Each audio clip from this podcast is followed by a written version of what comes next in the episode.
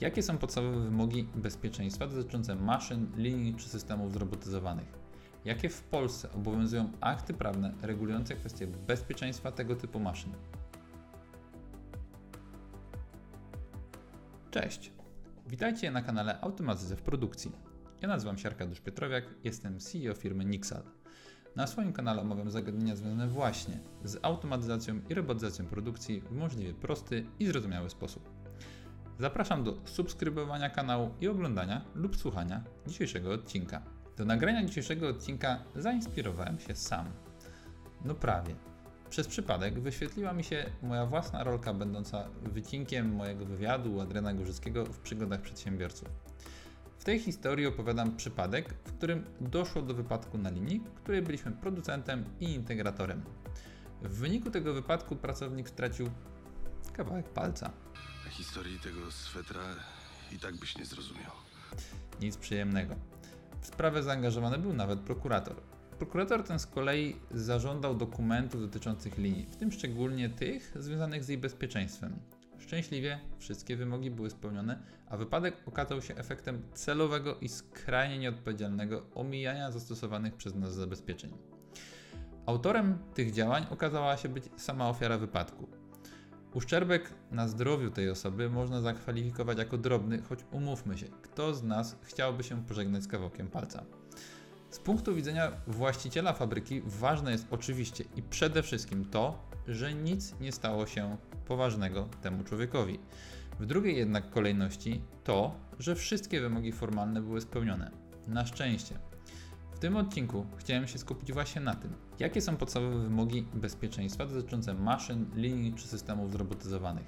Jakie w Polsce obowiązują akty prawne regulujące kwestie bezpieczeństwa tego typu maszyn. Jakie są obowiązki oraz konsekwencje niewywiązania się z nich po stronie zarówno producenta, jak i użytkownika. I wreszcie, jaka jest procedura postępowania w następstwie wypadku, gdy już do niego dojdzie. O tym wszystkim postaram się dziś opowiedzieć, choć oczywiście nie wchodząc w najdrobniejsze szczegóły, bo nie starczyłoby nam na to nawet kilku odcinków. Podstawowe wymogi bezpieczeństwa, które musi spełniać każda maszyna lub stanowisko zrobotyzowane, obejmują przede wszystkim zgodność z normami i przepisami. Maszyny muszą być zgodne z lokalnymi i międzynarodowymi normami i przepisami dotyczącymi bezpieczeństwa, takimi jak na przykład normy ISO czy dyrektywy Unii Europejskiej. I nie obowiązuje tu równanie jedna maszyna, jedna norma. Każda maszyna musi spełniać wszystkie normy mające do niej zastosowanie. To już z kolei ocenia autor lub konstruktor z automatykiem. Kolejna kwestia to ocena ryzyka. Należy przeprowadzić ocenę ryzyka, aby zidentyfikować potencjalne zagrożenia związane z użytkowaniem maszyny i podjąć środki w celu ich minimalizacji. O tym jak to robić można by nagrać kolejny odcinek, ale najprościej rzecz ujmując, wynik takiej analizy jest efektem mnożenia liczby możliwych zdarzeń niebezpiecznych razy możliwa częstotliwość ich wystąpienia razy potencjalne niebezpieczeństwo w następstwie wystąpienia takiej sytuacji.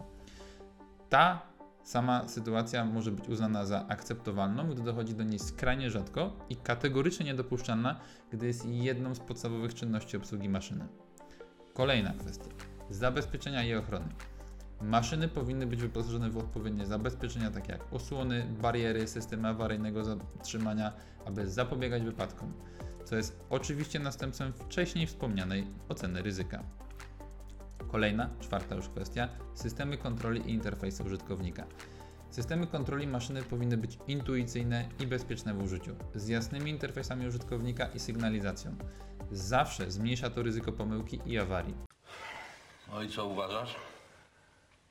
No, moim zdaniem, według mnie, kilka niedociągnięć jest. Kilka niedociągnięć? A gdzie tu są dociągnięcia? To jest jakaś prowokacja. Chyba kwestia już piąta, instrukcje i oznakowanie. Maszyny muszą być wyposażone w czytelne instrukcje obsługi i oznakowane w ostrzeżenia i informacje dotyczące bezpiecznego użytkowania. Na temat samych tylko piktogramów i ich zastosowania istnieją osobne normy i wytyczne. Kolejna kwestia to szkolenia i instruktaże. Osoby obsługujące maszyny muszą być odpowiednio przeszkolone w zakresie ich bezpiecznej obsługi, konserwacji i reagowania w sytuacjach awaryjnych.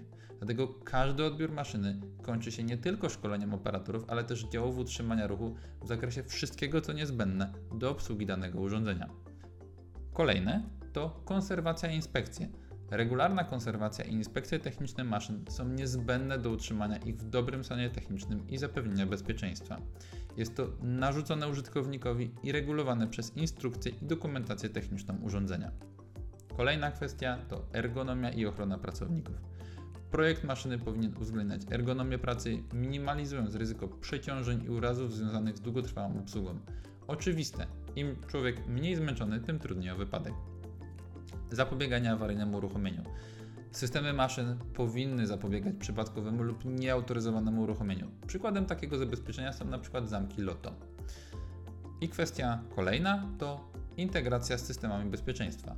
W przypadku zautomatyzowanych lub zrobotyzowanych stanowisk ważne jest, aby systemy te były zintegrowane z ogólnymi systemami bezpieczeństwa zakładu pracy, w tym także maszyn i linii współpracujących.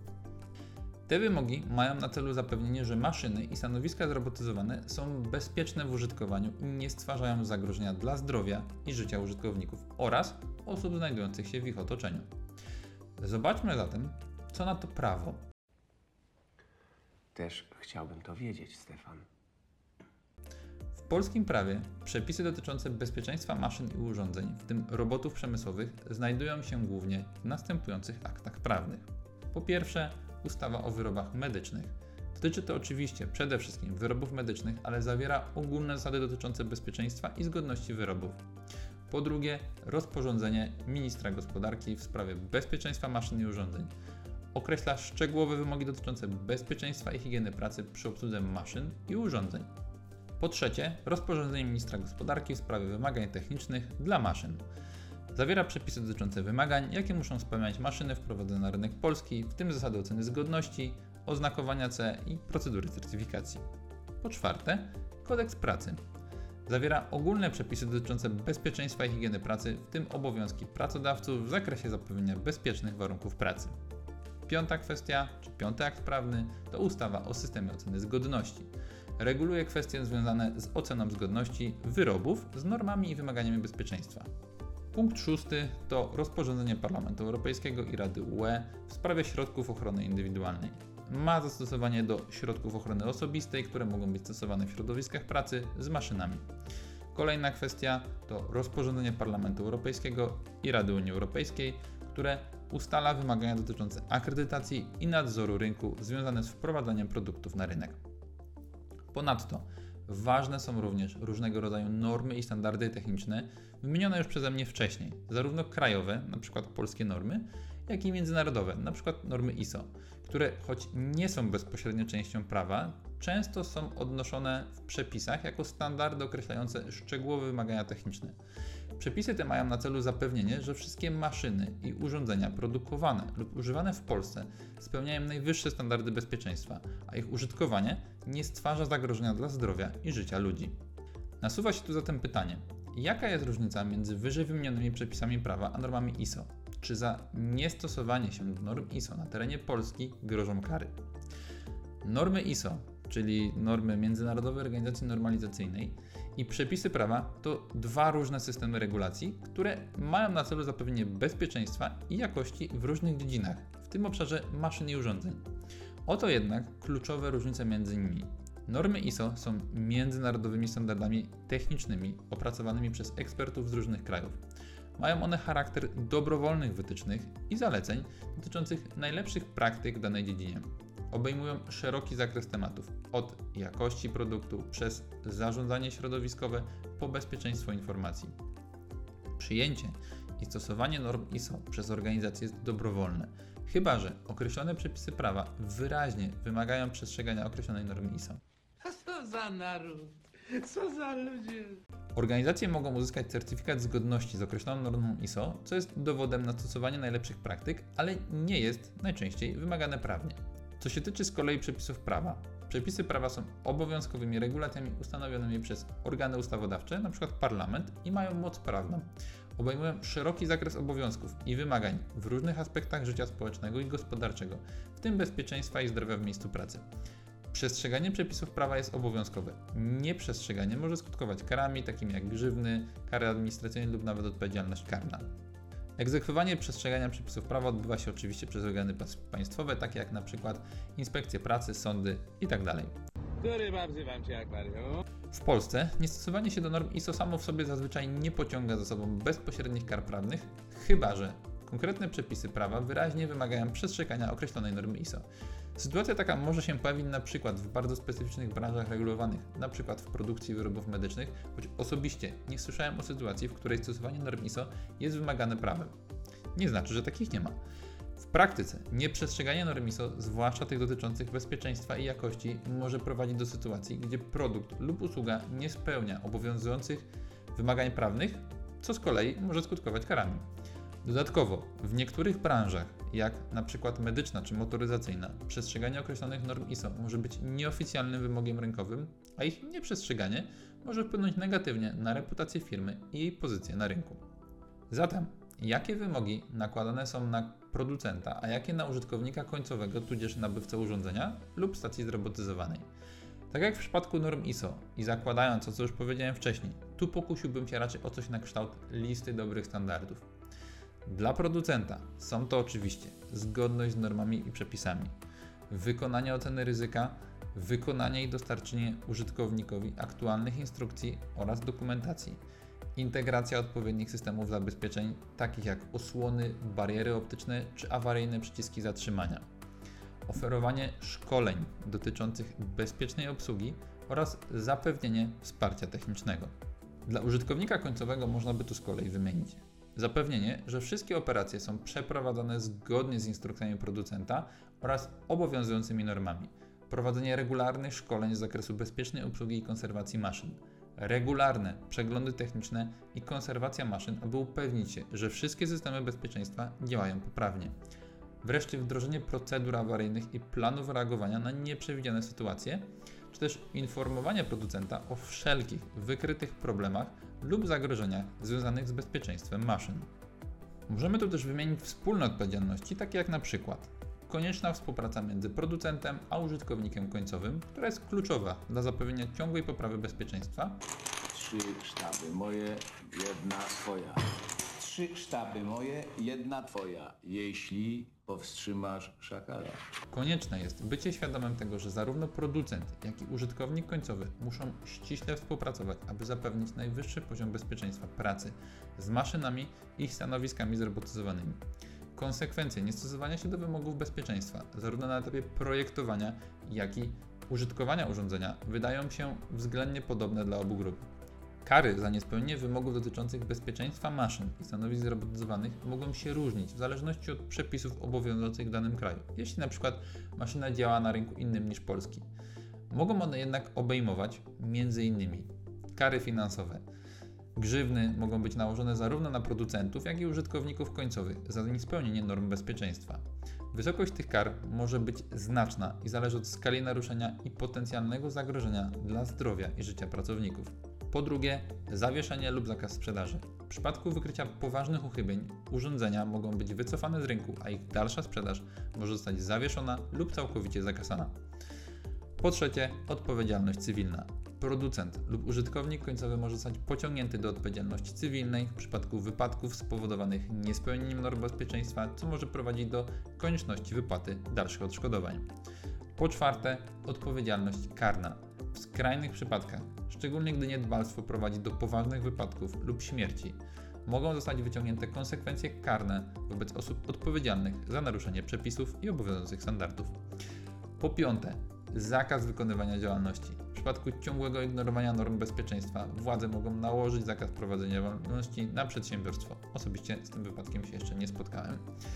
Po szóste, reputacja i konsekwencje. Odrębną, ale chyba wcale niewiele mniej istotną kategorią konsekwencji są te związane z wizerunkiem firmy.